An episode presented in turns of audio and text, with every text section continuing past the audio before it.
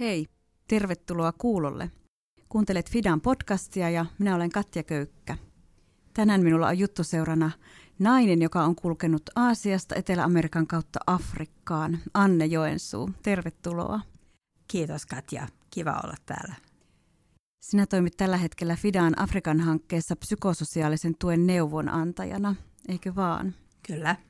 Afrikka taitaa olla sulle muutakin kuin työpaikka, eikö? Kyllä, siinä on mielenkiintoinen historia, johon liittyy 20 vuotta. Kerro vähän meille. Olin kolmevuotias, kun Sri Lankalta isä ja äiti aikoinaan tulivat Ebenezer-laivalla, tai oikeastaan mä olen syntynyt Ebenezerin laivalla, ja sit sieltä tulivat sitten Keniaan, jossa sitten kävin kouluni. Ja lähetti lapsena, katselin sitä arkea ja juhlaa, mitä siellä Keniassa on. Ja nyt kun on palannut takaisin monien vuosien jälkeen, niin huomaa, että jotkut asiat on muuttunut täysin, mutta on asioita, joita ei ole muuttunut ollenkaan. Sä oot Anne maailman kansalainen. Mikä sinusta on tehnyt semmoisen? Mikä sinun tarina on? Se on varmaan ihan se, että kun on syntynyt Sri Lankalla, äiti ja isä kun lähti aikoinaan sinne, niin tuli tämä Aasia tutuksi. Ja, ja tota, ne vuodet, mitä sitten tietysti paljon itse muista, kun pienenä siellä oli, mutta isä ja äiti on paljon kertonut kaikenlaisia tarinoita siitä ajasta. Ja tota, sitten kun he tulivat Afrikkaan, Keniaan, ja siellä me asuttiin hyvin alkeellisissa olosuhteissa mm. ja eri puolilla Keniaa, niin jotenkin niin välillä oli sellainen tuntuma, että, että on itsekin afrikkalaistunut, mm. mutta en ole koskaan kokenut, että olen afrikkalainen siinä mielessä, vaikka ihon väriltäni joku voi katsoa ja ajatella, että okei, hän on valkoihoinen. Ja kuitenkin, kun mä mietin omaa elämääni, niin mulla oli monta kertaa semmoinen tuntuma, että mä en itse huomannut sitä värin niin kuin eroa mm. ollenkaan, mm. kun siellä pienten lasten kanssa leikki ja, ja monia vuosia vietti.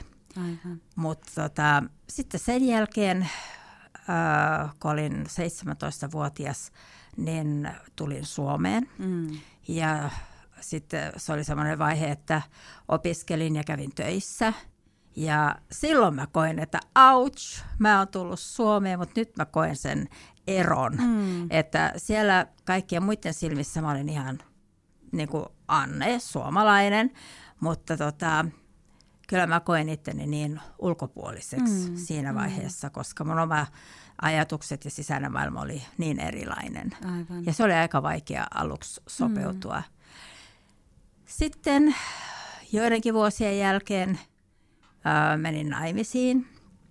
Enkä olisi ikinä voinut kuvitella, että aha, nyt se on Etelä-Amerikka, Aivan. jossa sitten kuitenkin yli 30 vuotta elämästäni vietin. Mm. Että tota, ajattelin, että no niin, tässä on tullut tutuksi niin tämä Eurooppa, mutta on sitten tullut myös tutuksi ää, Aasia, Afrikka ja Etelä-Amerikka. Mm. Mm. Melkoista kiertämistä. Kyllä. Mm.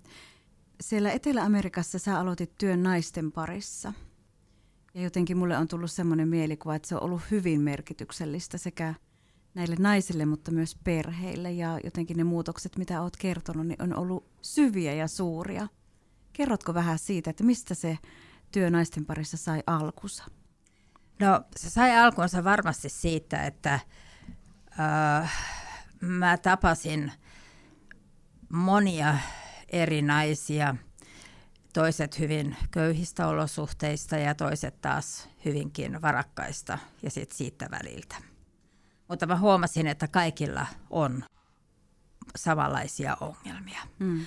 Monet heistä eli perheväkivallan keskuudessa, heidän laps, lapsia kaltoin kohdeltiin ja jotenkin se, se, se, se kokonaisuus, mitä mä näin, mm. niin, niin puhutteli mua niin paljon, että mitä hei, mitäs minä voisin tehdä. Silloin ei vielä ollut mitään puhetta edes mistään hankkeista eikä mitään. Mä olin äitinä, hoidin meidän kahta poikaa kotona ja tota, aina kun oli mahdollista, niin häivyin sitten jonnekin päin kaupunkia ja sieltä siltojen alta ja monista hyvin erikoisista paikoista löydettiin jopa aika varakkaiden perheiden tyttöjä, hmm. jotka olivat sortuneet huumeisiin tai ne oli niin pahasti hakattu jossain joko kotona tai oli tapahtunut jotain muuta, että ne oli karannut kotoa. Mm. Ja tota, sitten jossain vaiheessa otin jo, jopa muutamia meille ihan hoitoon ja halusin sillä tavalla näyttää, että hei, kannattaa sittenkin jatkaa, että älkää antako periksi. Mm. Eli kaikki se, mitä mä ympärilläni näin, puhutteli mua niin valtavan paljon. Eli mä tajusin sen, että se ei ole kysymys siitä, minkä värinen sä oot tai mistä sä oot lähtökotoisin. Mm. Nämä ongelmat on siellä. Ja kaikissa yhteiskuntaluokissa jotenkin Kyllä, mm. kyllä. Missä maassa te silloin asuitte, kun aloitit tämän työn naisten Boliviassa. Parissa? Boliviassa. Mm. Kyllä. Mitä sitten tapahtui? Teillä kotona asui muutama nainen ja löysit yhä enemmän näitä ihmisiä, jotka tarvitti apua ja tukea. Mä luulen, että kaikista tärkein, tästähän aina kun mä kuulen niin, ja puhutaan näistä eri vaiheista, niin mä innostun hirveästi, koska siihen, siihen liittyy niin paljon. Mm.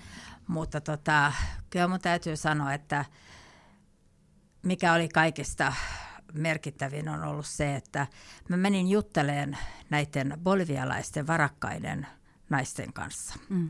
Sellaisten henkilöiden kanssa, joilla on mahdollisuus avustaa ehkä taloudellisesti tai jotenkin muuten ja kävin juttelemaan lääkäreiden kanssa, hammaslääkäreiden kanssa, kaikenlaisten eri ammattikuntien kanssa, että mitä te voisitte tehdä, että voisitte auttaa näitä tyttöjä. Ja siinä kuule tuli ihan mieletön tiimi. Meitä oli siis varmaan jossain vaiheessa yli 30 ja ajateltiin, että mitähän me voitaisiin tehdä. Mm. Ja silloin mä otin ensimmäistä kertaa esille sen turvakodin, että mitäs jos me saataisiin rahoitusta, me voitaisiin aloittaa tämmöinen turvakoti, jossa sitten nämä henkilöt vois tulla ja päästä joten, jotenkuten elämän niin kuin alkuun. Mm. Ja silloin meillä oli vapaaehtoisia naisia, bolivialaisia, jotka oli mukana sitten auttamassa tässä kokonaisuudessa, koko siinä työssä, mitä tehtiin. Eikö sua katsottu jotenkin pitkään ja hitaasti, kun sä ulkopuolisena meet sorkkimaan näin jotenkin hankalaan ongelmaan, mikä siinä maassa on?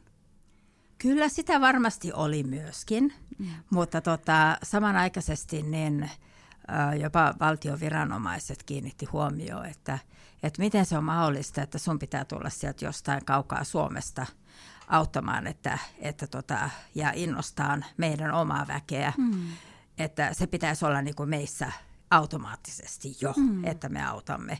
Ja se tietysti aukasi ovia tosi moniin eri virastoihin, jotka sitten myös alkoi tukemaan tätä työtä jatkossa. Kerrotko siitä turvakodista? Se turvakodin nimi oli Casa Alberge, joka tarkoittaa tämmöinen niin turvakoti ihan mm. suomen kielellä. Että, ähm, sinne tuli, tai me otettiin vastaan 13-25-vuotiaita. Ja, ja tota, sitten meillä oli eri vaiheissa, me tehtiin sitä työtä. Ja siinä oli se vaihe ensin, kun ne tuli ja ne tutustu. Oli henkilöitä, jotka esimerkiksi joutui käymään ensin tämmöisessä toisenlaisessa kodissa, jossa ne pääsi irti huumeista. Mm. Boliviassahan siihen aikaan ei oikeastaan ollut sellaisia erikoispaikkoja, eli ne sitten vienyt jonnekin sairaalaan. Joo. Että tota, oli pakko niin kuin, löytää sitten ammattilaisia, jotka sitten vois heitä henkilökohtaisesti auttaa. Ja sitten vasta otettiin ne sinne turvakotiin. Mm. Ja aika moni oli sitten joko ollut ra- raiskauksen kohteena tai oli sitten um, ihan omassa perhepiirissä insestiuhreja ja mm. sitten oli jäänyt raskaaksi. Että ne ongelmat oli tosi vaikeat mm. ja ne oli aika kovat. Mm. Mutta tota, jotenkin kun ne sai olla siellä kodissa ja ne sai olla sellaisessa ilmapiirissä, jossa ne sai tietää ja tuntea, että siitä huolimatta, että mitä tahansa mulla on tapahtunut, musta välitetään, mua rakastetaan ja mä saan täällä olla turvassa, eikä mun tarvitse pelätä, niin sana kulki ympäri. Mm. Että ne kertoi sitten muille ja meillä oli jossain vaiheessa ihan mieletön määrä, jotka olisi tullut ja olisi ollut tarvetakin, mutta ei me voi tuottaa sen enempää, koska ei meillä ollut siihen aikaan minkään tyyppistä rahoitusta eikä mitään. Mutta tota, se on oikein jännä, siitä voisi kertoa vaikka kuinka monia eri tarinoita, miten sitten paikalliset eri firmat, kaup- kauppiaat, jotka tota, niillä oli kaikenlaista mitä ne halusivat sitten antaa meille ihan niin kuin lahjoituksina. Ja sillä me mentiin aika pitkälle. Hmm. Missä vaiheessa FIDA tuli sitten tähän työhön mukaan? Se oli varmaan mennyt jotenkin 4-5 vuotta ja sitten kävi FIDAn väkeä meillä Boliviassa ja ne oli vähän ihmeessäänkin siitä, että wow, että tällaista työtä tässä on, mutta miten me voitaisiin auttaa. Mm. Ja silloin siihen yhdistyi tämä hanke, että miten me voidaan myös ennaltaehkäistä Aha. tätä perheväkivaltaa yllä muuta, mm. koska ei voi ainoastaan ottaa ihmisiä ja hoitaa mm. heitä, vaan mm. että pitäisi niin löytää tämmöinen ennaltaehkäisevä työ myöskin, että mm. voisi auttaa, että ei mennä siihen pisteeseen, mihin monet heistä oli joutunut. Aivan. Mitä keinoja te löysitte siihen ennaltaehkäisyyn sitten siellä maassa?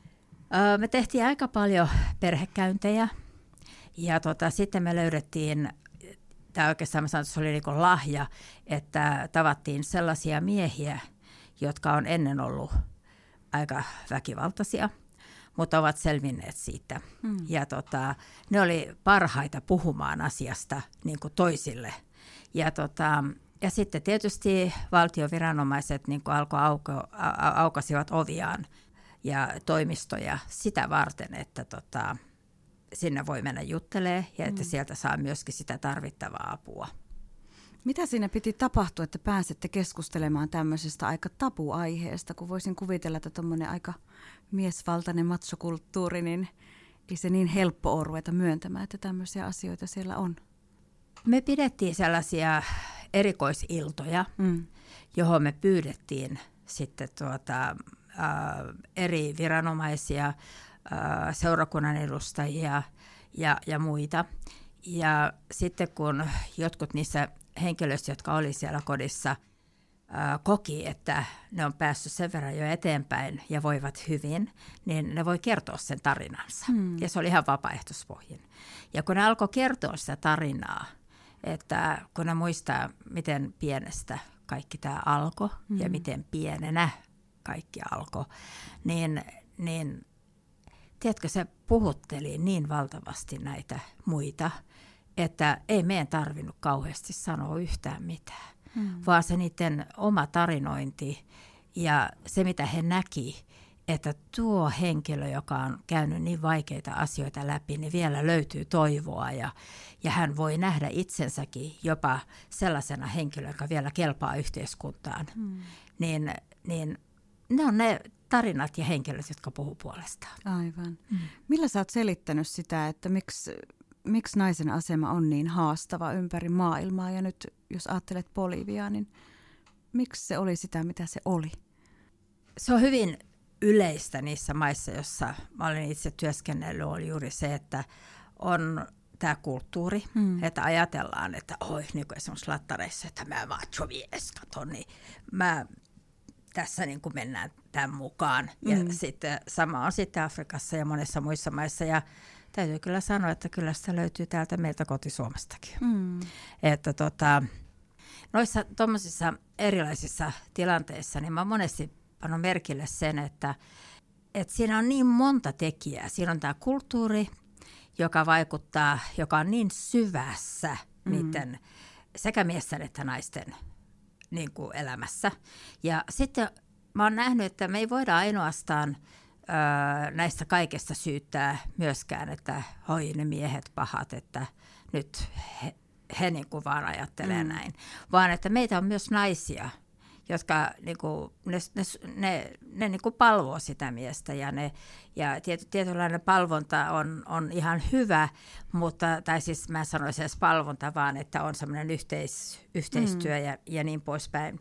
Mutta tota, sitten kun se rupeaa menemään niin kuin yli. Mm. Esimerkiksi, jos otetaan tämmöinen esimerkki, että kun puhutaan perheväkivallasta, niin, niin ne naiset on mulle sanonut, että he uskoo siihen, että kun mies mua lyö, mm. niin hän rakastaa. Mm. Eli se tulee sieltä kulttuurista, mutta he ovat sen niin paljon omaksuneet, mm. että he ajattelevat, että tämä on juuri sitä. Mm.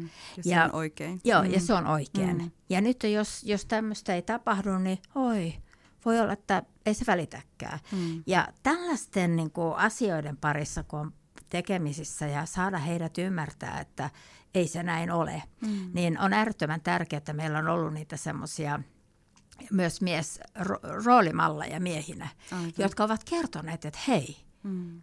me miehinä myös nähdään, että tämä ei ole oikein. Mm. Että teidän naisten ei tarvitse tätä uskoa. Mm. Ja, ja sitten, että ne naiset, jotka on uh, ihan lähtenyt siihen mukaan ja antanut, että se tilanne jatkuu vuodesta toiseen, niin ne on niin kuin pistänyt rajat. Mm, mm. Että, tota, että onhan se hirveän pitkä prosessi ja vaikea prosessi, oli se missä maassa hyvänsä. Aivan.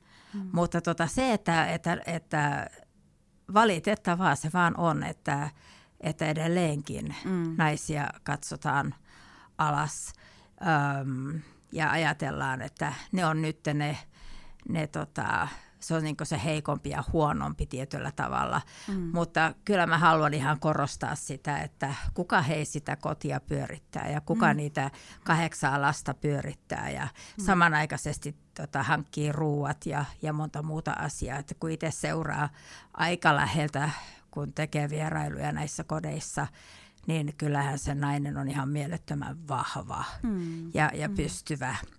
Että tota, sitä vaan ehkä on, sitä ei ole korostettu monissa kulttuureissa. Mm. Ja sitten kun on, on se justiin tämä, mitä mä äsken mainitsin, että macho mies, joka sitten, koro, se tulee niin kuin vähän ylikorostetusti. Mm. Tai jossain Afrikan kulttuureissa, jossa sitten se, se on niin, kuin niin automaatio, että se nainen on niin kuin siellä vähän mm. alempana. Mm. Ja tällä mä halusin myös sanoa sen, että Musta on hienoa, kun löytää sellaisia naisia, jotka ymmärtää, että nyt ei ole tarve kostaa. Mm. Ei ole tarve kostaa siitä, että no niin joo, että hei, että kun meitä kohdeltiin näin ja nyt me ollaan tämä asia ymmärretty, niin nyt te kuule pistetään ne miehet alas. Mm. Vaan että yhteistyössä tämä homma menee kaikista parhaiten. Mm. Kunnioittain toinen toisiamme. Te olitte 30 vuotta Etelä-Amerikassa, muistanko oikein? Kyllä. Tänä aikana sä teit paljon työtä näiden asioiden parissa, perheväkivallan asioiden parissa, niin näetkö sä muutosta? Näetkö sinä sitä kunnioitusta ja yhteisymmärrystä tapahtuvan? Kyllä, en mä olisi mm. muuten jaksanut 30 mm. vuotta siellä olla. Että tota, asennemuutos sekä miehissä että naisissa. Ää, valtion viranomaiset, jotka alkoivat suhtautua eri tavalla – siellä avattiin tämmöinen niin kuin gender office, mm. jossa sitten saivat mennä keskustelemaan ja juttelemaan. Mutta myöskin oli äärettömän tärkeää se, mikä tuli esille, että kun ajatellaan sitä kulttuurillista eroa, niin heillä oli myöskin eri asenne siihen, että mitkä asiat voidaan hyväksyä ja mitä ei voida hyväksyä. Eli muutokset on ollut mahdollisia mm. ja niitä on toteutettu.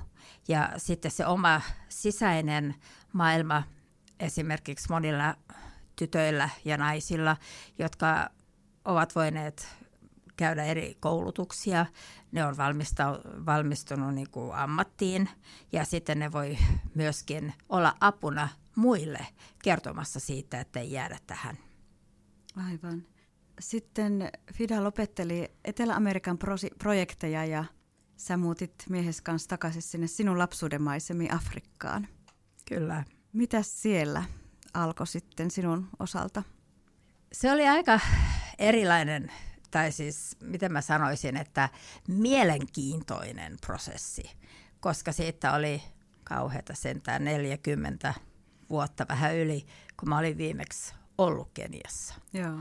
Ja tota, jotkut asiat tietysti on muuttunut, jotkut ei, mutta tota, tässä työssä niin mä ehkä näin niin, että semmoisia asioita, missä piti tehdä para, niin kuin parantaa Etelä-Amerikassa, mutta ei jää, tavallaan se työ jäi niin kuin kansallisille ja ne jatkaa sitä edelleenkin. Mutta niitä asioita, mitä mä jäin itse pohtimaan, nyt mä oon voinut toteuttaa tuolla. Mm-hmm. Ja mä oon huomannut, että miten tärkeää on se, että tota, meillä on erilaisia vaiheita tässä psykososiaalisessa työssä. Että ensimmäisenä pidän hirveän tärkeänä se, että, että me luodaan ne oikeat kontaktit. Ja nimenomaan, että kumppani, joka meillä on, tietää, että mitä me tehdään ja kuinka, ja kuunnella heitä ja tehdä yhteistyössä tätä työtä. Mm. Silloin se antaa jatkuvuutta siihen.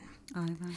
Ja sitten toinen oli se, miten tuoda tätä asiaa esille sitten ei ainoastaan meidän kumppaneille, vaan että myös ö, yhteiskunnalle yksi erittäin tärkeä osa-alue on ollut koulut. Mm. Että kouluissa sekä lapsille että nuorille niin ollaan voitu kouluttaa opettajia, mm. Mm. jotka sitten, se on ollut apu ja työkalu heille itselleen, mutta myöskin sitten heidän oppilaille – ja tietysti tähän liittyy sitten se seuranta ja, ja että ne tekee omat tiimit, jossa on asiantuntijoita ja ne auttaa niissä, niillä eri alueilla, jossa sitten he työskentelevät. Että tota, tämmöinen nopea katsaus siihen, että se on hyvin monisäikeinen, mutta mielenkiintoinen työ. Ja FIDA toimii Afrikassa kumppanuuksien kautta. Ja ketä nämä on nämä kumppanit, joiden parissa säkin työskentelet? Ne on helluntai-seurakuntien niin kuin tämä koko kirkkoorganisaatio. Että Keniassa se on tämä Full Gospel Churches of Kenya. Ja sitten tota, jokaisessa niin kuin tuolla Ugandassa, Tansaniassa, Burundi, Kongo ja sitten on ollut myöskin jonkun verran Ruandassa ja Etiopiassa, mutta ne on kaikki sama kumppani, eli helluntai-seurakuntien organisaatiot. Minkä takia sun mielestä on tärkeää toimia tämmöisten kumppanuuksien kautta? No ensinnäkin se, että niillä on äärettömän paljon seurakuntia. Että esimerkiksi jos mä otan nyt vaikka nyt Kenian tähän, niin niillä on noin 4800 seurakuntaa. Siellä on äärettömän paljon lapsia, nuoria, perheitä, jotka tarvitsee psykososiaalista tukea. Ja jos me voidaan kouluttaa heidän tavallaan näitä vapaaehtoisia työntekijöitä, niin se ei luo semmoista riippuvaisuutta myöskään me, meihin niin kuin mm. firana tai hankkeena, vaan että se on heidän juttu. Mm. Ja kun heillä on se koulutus ja tarvittavat työkalut, niin he menee sitten sinne, sinne kyliin ja, ja tekee sitä työtä omalla tavallaan. Että tota, se, on, se on mun mielestä äärettömän tärkeää. Mm. Mitä tämä konkreettisesti on tämä psykososiaalisen tuen toiminta? Muun muassa äh, lastensuojeluohjeistoja, koska tota, nämä kirkkokunnat on niin laaja, että me tehdään yhteistyötä sit valtion kanssa, että, että lastensuojeluohjeistot menee sen mukaan, mitä joka maassa pitää olla. Minkälaisia haasteita sä oot kohdannut tässä työssä, kun olette kouluttanut kumppaneita ja muita yhteistyötahoja. Puhutaan kuitenkin naisten asioista ja lasten oikeuksista, asioista, jotka ei välttämättä ole itsestäänselvyyksiä. No jos me puhutaan lapsista, niin tota, mä luulen, että yksi semmoinen suuri haaste siinä alkuvaiheessa oli just se, että kun puhutaan lasten oikeuksista, mm. niin, tot, niin ö, jotkut vanhemmat ja jopa koulun opettajat tuli sanomaan, että miksei me puhu myös heidän vastuista. Hmm. Ja mun, mä jäin niin miettimään sitä, että se on ihan totta, että ne kertoi sitä, kuinka lapset tuli koulusta kotiin ja nyt siellä oli ollut joku puhumassa valtion taholta jossain vaiheessa niin lasten oikeuksista. Ja kun siitä ei puhuttu niistä vastuualueista, niin se oli pikkasen niin kuin, että hei, että mulla nyt on nämä, että isä ja äiti teidän pitää niin kuin tehdä näin. Mm. Ja siinä oli tullut tietynlaisia väärinymmärryksiä, jotka sitten oli hyvä korjata ja, ja ne sel, niin kuin selvittää myöskin näille vanhemmille ja opettajille, jotka näistä puhuu lapsille. Mm. Että tota, ei se ole ihan näin, vaan siinä pitää olla tämä tasapaino. Aivan. Ja toinen ehkä semmoinen haaste on ollut se, että kun nämä on niin, kuin niin syvällä kulttuurissa mm. jotkut asiat, niin se on joskus vaikea ja mä tiedän, että mitään ei väkisin saada, mm. vaan se täytyy lähestyä rakkaudella ja sillä tavalla, että, että ne ymmärtää, että tästä on hyötyä meille niin mulle itselleni kuin myös koko mun perhekunnalle. Mm. Mun on Anne pakko kysyä tässä kohtaa sinulta se, että kun sä näet niin paljon kuitenkin elämän tämmöisiä kovia juttuja ja ihmisten kipua ja surua ja kärsimystä, niin miten sä pidät itse työkykyisenä ja jotenkin elossa kaiken tämän keskellä? No siinä onkin kysymys kerrakseen. Joo, ei, ei se aina helppoa ollut, mutta mm. tämän tyyppisessä työssä niin on hyvä erotella se, että mikä on niin se työ ja mikä on se oma yksi, yksittäinen mm. niin kuin, tai yksityinen elämä, koska tota, niitä tulee niin paljon. Ja mä voin ihan reillisesti sanoa, että en mä ole koskaan menettänyt yöunia mm. niiden monien tapaus niin kuin juttujen lomassa, jos näin voi sanoa. Että yksi sellainen tärkeä asia varmaan, jonka mä oon itse oivaltanut, on se, että pitää ottaa etäisyyttä. Mm. Aina silloin sopivan hetken, että ottaa etäisyyttä ja, ja tekee jotain ihan muuta, lukee jotain hyviä kirjoja tai jotain urheilua tai jotain muuta sellaista, joka vie sut ihan täysin pois. Ja, ja esimerkiksi nyt tämä Suomi-loma on tehnyt tosi hyvää, että voi jättää kaiken hetkeksi ja keskittyä ihan joihinkin muihin asioihin. Se tekee tosi hyvää. Jos me mm. emme pidä etäisyyttä, niin monta kertaa se sumenee. Me totutaan liikaa näkemään mm. kaikkea. Ja mä huomaan, että sitten kun tulee takaisin, kun on ottanut etäisyyttä, niin sä näet paljon selkeämminkin myös, miten voidaan esimerkiksi keskittyä siihen, miten ratkaistaan se ongelma, mm. eikä niinkään niihin ongelmiin jäädä kiinni. Mm. Mikä tämän psykososiaalisen tuen hankkeen tavoite on? Mihin sillä pyritään, jos sun pitäisi pähkinänkuoressa se meille kertoa? Mulle tuli mieleen, kun mietin tätä haastattelua tuossa jo aikaisemmin, yksi sellainen tietysti mä oon tavannut monia tämmöisiä ihania pikkutyttöjä ja poikia, joilla olisi monenlaista tarinaa. Mutta oli semmoinen 5-6-vuotias pikkupoika, joka oli tuolla yhdellä kylällä ja seisoi siinä tien varressa ja oli oikein likainen. Sillä oli varmaan monen viikon, ehkä kuukausienkin teepaita päällä ja ja oli rakavalunenästä ja oli semmoisen vähän surkean näköinen, mutta silmät loisti. Ja mä oikein pysähdyin tämän pikkupojan kohdalle ja katselin, että kengät puuttuu, mutta ei se ollut hänelle mikään ongelma. Mm. Ja vähän likanenkin, mutta ei sekään ollut ongelma. Ja tota, menin lähemmäksi ja seurasin, miten tosiaan niin ne silmät loisti ja hän oli niin onnellisen näköinen, tiedätkö, että siis se meni niin kuin tänne niin syvälle mun mm. sisimpään ja sitten yksi kaksi mä huomasinkin, että siitä paidas, se pait, teepaita, joka hänellä oli päällä, niin, niin siinä luki, että tota, minusta tulee isona presidentti. No niin. Ja mä jäin miettimään sitä, hi Mr. President!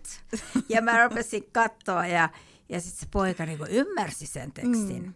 Mm. Ja silmät loisti vieläkin enemmän. Ja, ja tota, mä sanoin, että hei, että Oletko ihan tosissaan niin kuin miettinyt sitä, että, että mitä tämä teksti niin kuin tarkoittaa? Mm. Sä oot, kyllä hän on. No niin. Että minä olen ajatellut, että minusta voisi tulla tosi hyvä tämän maan presidentti. No niin, loistavaa. Ja mä jäin miettimään sitä tosi pitkään. Kumpas meillä itse kullakin olisi tuommoinen mieli. Mm. Että, että sitä, vaikka toiset saattaisi nähdä pelkästään sen sen teepaidan, joka oli tosi suttunen ja likainen ja, ja pojan, joka oli niin kuin surkea.